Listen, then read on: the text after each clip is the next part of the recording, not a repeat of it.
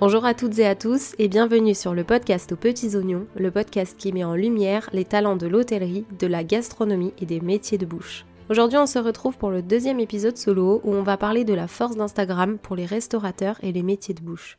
Dans ce format d'épisode, j'ai envie de vous partager des astuces simples et faciles à mettre en place pour la communication de votre établissement, alors c'est parti Aujourd'hui, c'est presque 80% des Français qui vont choisir leur restaurant en ligne avant de se rendre sur place. Avec plus de 2 milliards d'utilisateurs dans le monde, le réseau social Instagram est devenu incontournable pour la visibilité d'un établissement. C'est pour toutes ces raisons que j'avais envie de vous parler aujourd'hui des trois grandes raisons qui font que pour moi, Instagram est le réseau à développer pour les métiers de bouche et les restaurants.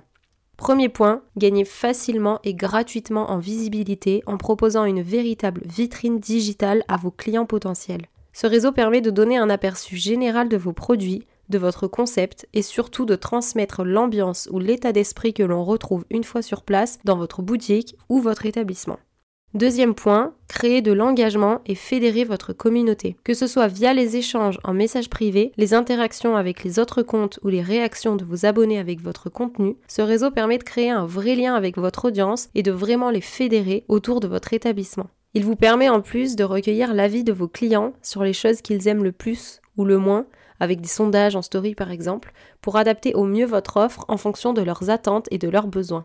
Troisième point, donner envie de découvrir vos produits. Instagram reste un réseau ultra visuel. Il est donc parfaitement adapté pour mettre en lumière un joli plat ou un produit gourmand. En plus, le format vidéo s'est énormément développé ces derniers temps et permet aussi de créer un contenu très valorisant. J'insiste juste sur un point, Attention quand même à la qualité de votre contenu. La qualité des photos est quelque chose qui peut vraiment faire la différence entre les vôtres et celles d'un autre établissement. En plus, l'algorithme a maintenant la capacité de détecter si une photo est nette ou non, ce qui va jouer sur sa portée et sa visibilité.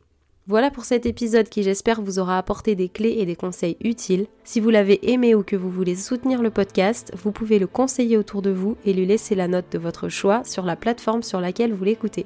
C'est par ces petits gestes que vous pouvez m'aider à faire grandir ce podcast et ça compte beaucoup pour moi. Je vous dis à la semaine prochaine pour un nouvel épisode et en attendant, n'hésitez pas à me rejoindre sur le compte Instagram de l'agence at agenceluna.rs pour faire le plein d'astuces et d'inspiration.